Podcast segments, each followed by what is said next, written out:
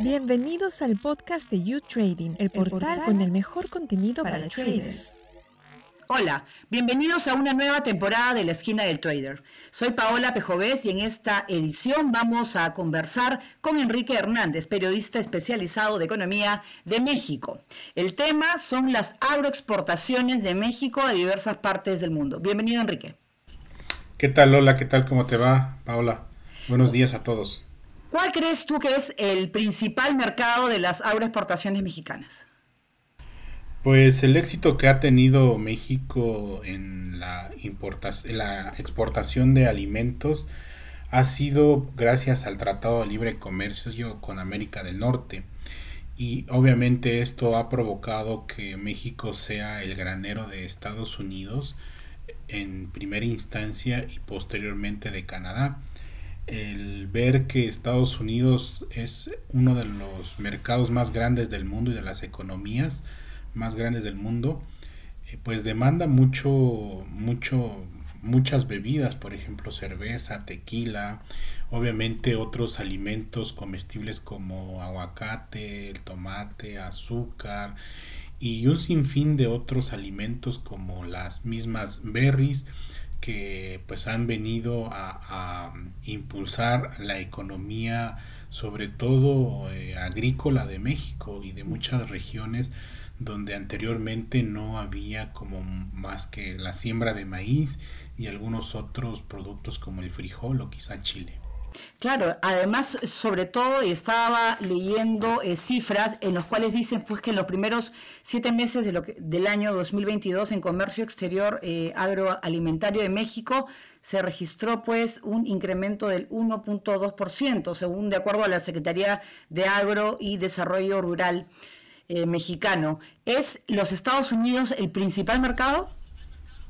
Sí, Estados Unidos es prácticamente México es el granero de Estados Unidos y obviamente eh, esto también se viene impulsado las exportaciones por productos eh, como bebidas, ¿no? El tequila y la misma cerveza. Recordemos que las grandes cerveceras que existen en el mundo, producen y tienen planta en México.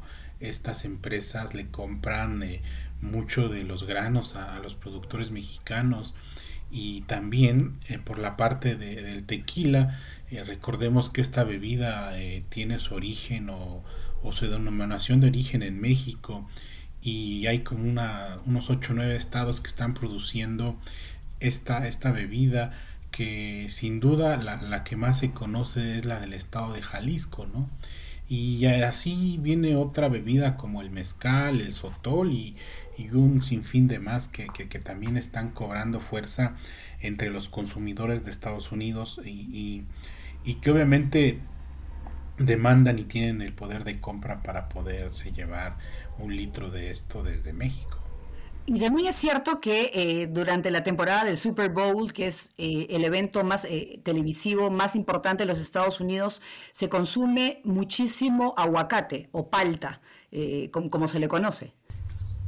Sí, sí, de hecho el aguacate ha venido rompiendo récords año tras año. Obviamente cuando se suspendió por la pandemia no, no hubo exportaciones.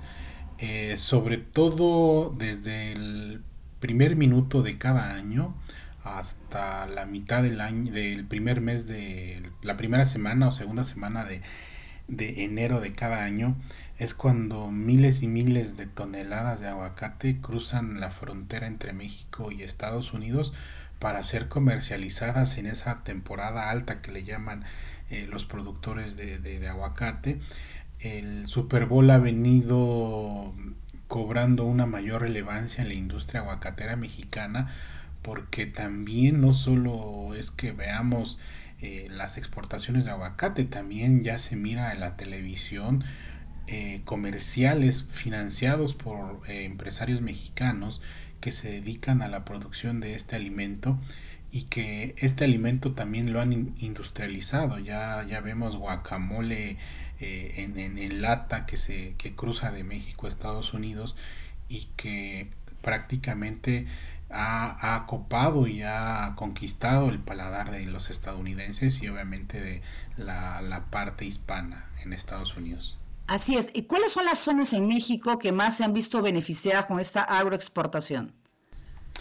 Pues eh, estaríamos explicando que serían estados del norte del país como Chihuahua, como el estado de Sonora, Baja California, también el estado de Nuevo León, eh, el estado de Sinaloa, el estado de Nayarit, Colima, eh, Jalisco, Michoacán y algunas otras zonas como la península de Yucatán, que, que ellos son más productores de carne de cerdo, que, que, esta carne de cerdo esencialmente no se va a Estados Unidos, sino la mandan a China, ¿no? que es otro de los eh, también eh, países demandantes de estos alimentos que todos los días se producen en el campo mexicano. Claro, estaba también leyendo pues esta, esta exportación de carne carne bovina, porcina y de aves que se ha dado en gran cantidad hacia mercados asiáticos. Sí, de hecho, eh, la, producción, en principio Estados Unidos siempre va a ser el, mercado que mayor eh, registre exportaciones de todo tipo de productos por la cercanía, pero eh, desde que sucedió la, la, gripe porcina, un problema en China con, con, la, con el sector eh, de la producción de carne de cerdo, México ha incrementado la, la, exportación tanto de carne de cerdo como de carne de, de res a, mercados asiáticos como China, como Japón, como Corea. Eh, recientemente Taiwán eh, ha hecho pedidos importantes a, a, los productores de carne mexicana y así todos los días se tratan de cerrar nuevos acuerdos comerciales y obviamente estos acuerdos son entre empresas eh, privadas mexicanas y obviamente extranjeras. Algo que también sobresale en todo este boom de las agroexportaciones mexicanas es que México tiene al menos 40 tratados de libre comercio con el mundo. Entonces eso le permite llegar hasta donde a veces no imaginamos. Así es, además, por ejemplo, leyendo sobre el tema, Australia también es un mercado importante. Están, eh, por ejemplo, la encabeza cerveza, tequila, dátiles, preparaciones de malta y también, por ejemplo, eh, las frutas. ¿no? Australia es un continente, es eh, realmente un mercado muy importante para México. Sí, no solo Australia, también ha cobrado mucha fuerza y mucho poder en la zona de Medio Oriente, eh, algunas naciones europeas que, que, demandan, eh, por ejemplo, plátano, el mismo limón, que son otros de los alimentos que México produce y produce demasiado.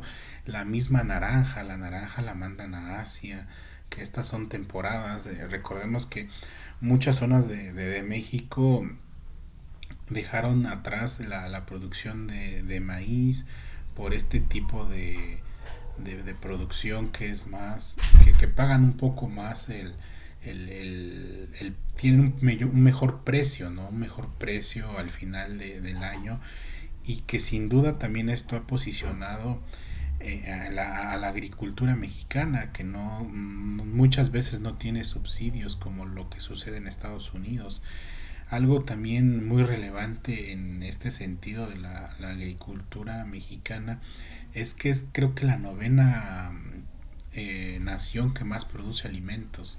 Y obviamente el plan del actual gobierno pues es que sean que, que sea menos dependiente del exterior. Pero ahí sí lo veo muy complicado porque la mayor producción de maíz amarillo se trae de Estados Unidos y que pues este maíz es con el que alimentan a, a los animales, ¿no? Que también forman parte de todo esto. Enrique, y en el caso de la, situación de los agricultores, ¿ellos eh, reciben eh, precios justos por sus alimentos? Pues en las regiones donde está vinculada a, la exportación, sí, porque son eh, campos de cultivo demasiados amplios, demasiados grandes, y que obviamente ellos tienen contratos ya firmados, no de un año, sino de dos, tres años, y que muchas de esas empresas también son provenientes de Estados Unidos y que han, pues, eh, se han establecido en México.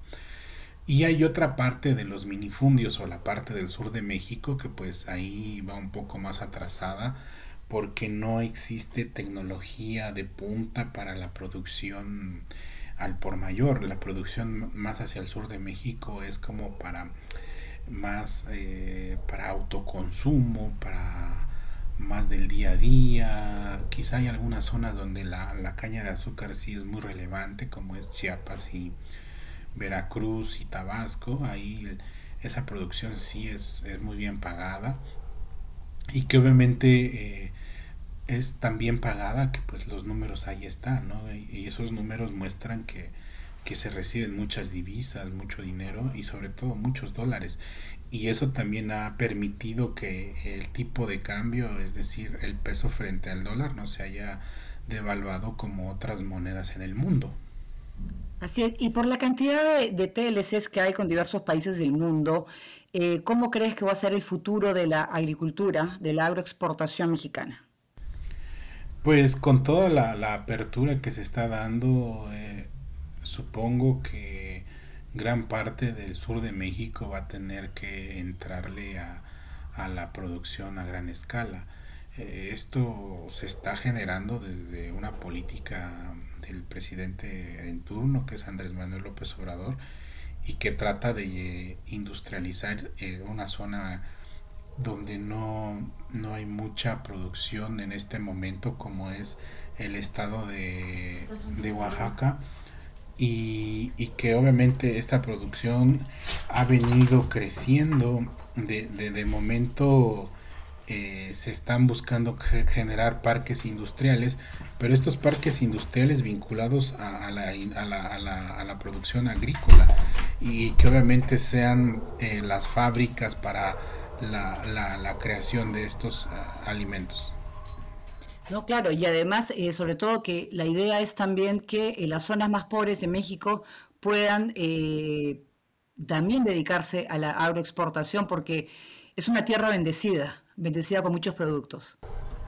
Sí, sí, de hecho, eh, de lo que estamos hablando es algunos productos, pero aquí hay producción de higo, de granada, eh, hay otras regiones del país también que han empezado a incorporar la producción de, de vid, ¿no? O de uva de vid para, para hacer vino. Esto es más hacia el norte del país, que pues prácticamente se produce y se siembra o se planta en regiones áridas. Eh, hace algunos días platicaba con los productores de, vino mexicano que, que se está haciendo esto gracias a que también ha habido sequía, ¿no? Entonces muchos de ellos antes sembraban o tenían nogal o, producían nuez y ahora han preferido cambiar la faceta de producción y están metiendo y apostando por la producción de estas uvas. Muy bien, entonces eh, simplemente es eh, continuar con esta con este trabajo que hacen los agricultores y los grandes agroexportadores de seguir vendiendo los mejores productos mexicanos. Y yo eh, también quería preguntarte sobre el tema de, por ejemplo, de las aves de corral. También el mercado es Asia, China. Eh, al, tema del pollo es muy poco lo que se está exportando, porque ahí los grandes eh, productores son estadounidenses. Eh, en este caso, Pilgrims y hay otra empresa, no me acuerdo cómo se llama, que son los mayores productores de aves del mundo, sobre todo de América del Norte, y ellos son los que venden y tienen pues prácticamente dominado el mercado. Si hay exportadores mexicanos como Bachoco, como Huevo San Juan o Calvario, que han ganado una participación importante. Estas empresas, me parece que Bachoco tenía mucha influencia en Brasil, en, Argentina, en Sudamérica. Eh, pues estas empresas han, han crecido de familia, ¿no? Y también esto, este negocio de producción de ave, que en este caso es pollo y, y huevos se den regiones, ¿no? Y algo relevante y a destacar es, es que en el Día de Acción de Gracias, muchos de los pavos que se comen en Estados Unidos fueron producidos en México, quizás sea el único eslabón o, tema donde sí se hay una alta relevancia de la industria productora de aves mexicana. Muy bien, muchas gracias pues a Enrique Hernández, él es periodista y también experto en temas económicos que ha estado con nosotros hoy en la esquina del trader. Yo quiero agradecerte por estar en el programa en esta nueva temporada. Muchas gracias, Enrique. Muchas gracias a todos y un abrazo. Así es, y bueno, eh, nosotros aquí en la esquina de Trader vamos a intentar compartir opinión de los expertos de lo que pasa en el mundo y, y que pueden afectar en los mercados internacionales, temas de actualidad que todo trader debe saber. Muchas gracias por acompañarnos y nos reencontramos en otra edición.